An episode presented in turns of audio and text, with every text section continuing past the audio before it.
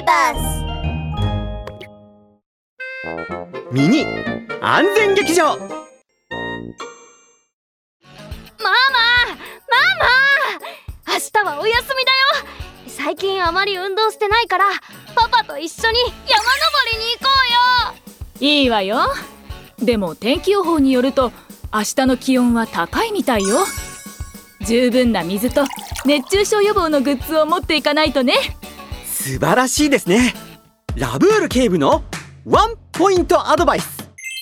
暑い日にアウトドアに行くときは熱中症に注意しましょうね。軽くて通気性が良い服を着ることやこまめに水分補給をすることなどは熱中症の予防になるよ。もし友達が熱中症になった場合涼しい場所に運んで服を緩めて熱を発散させよう。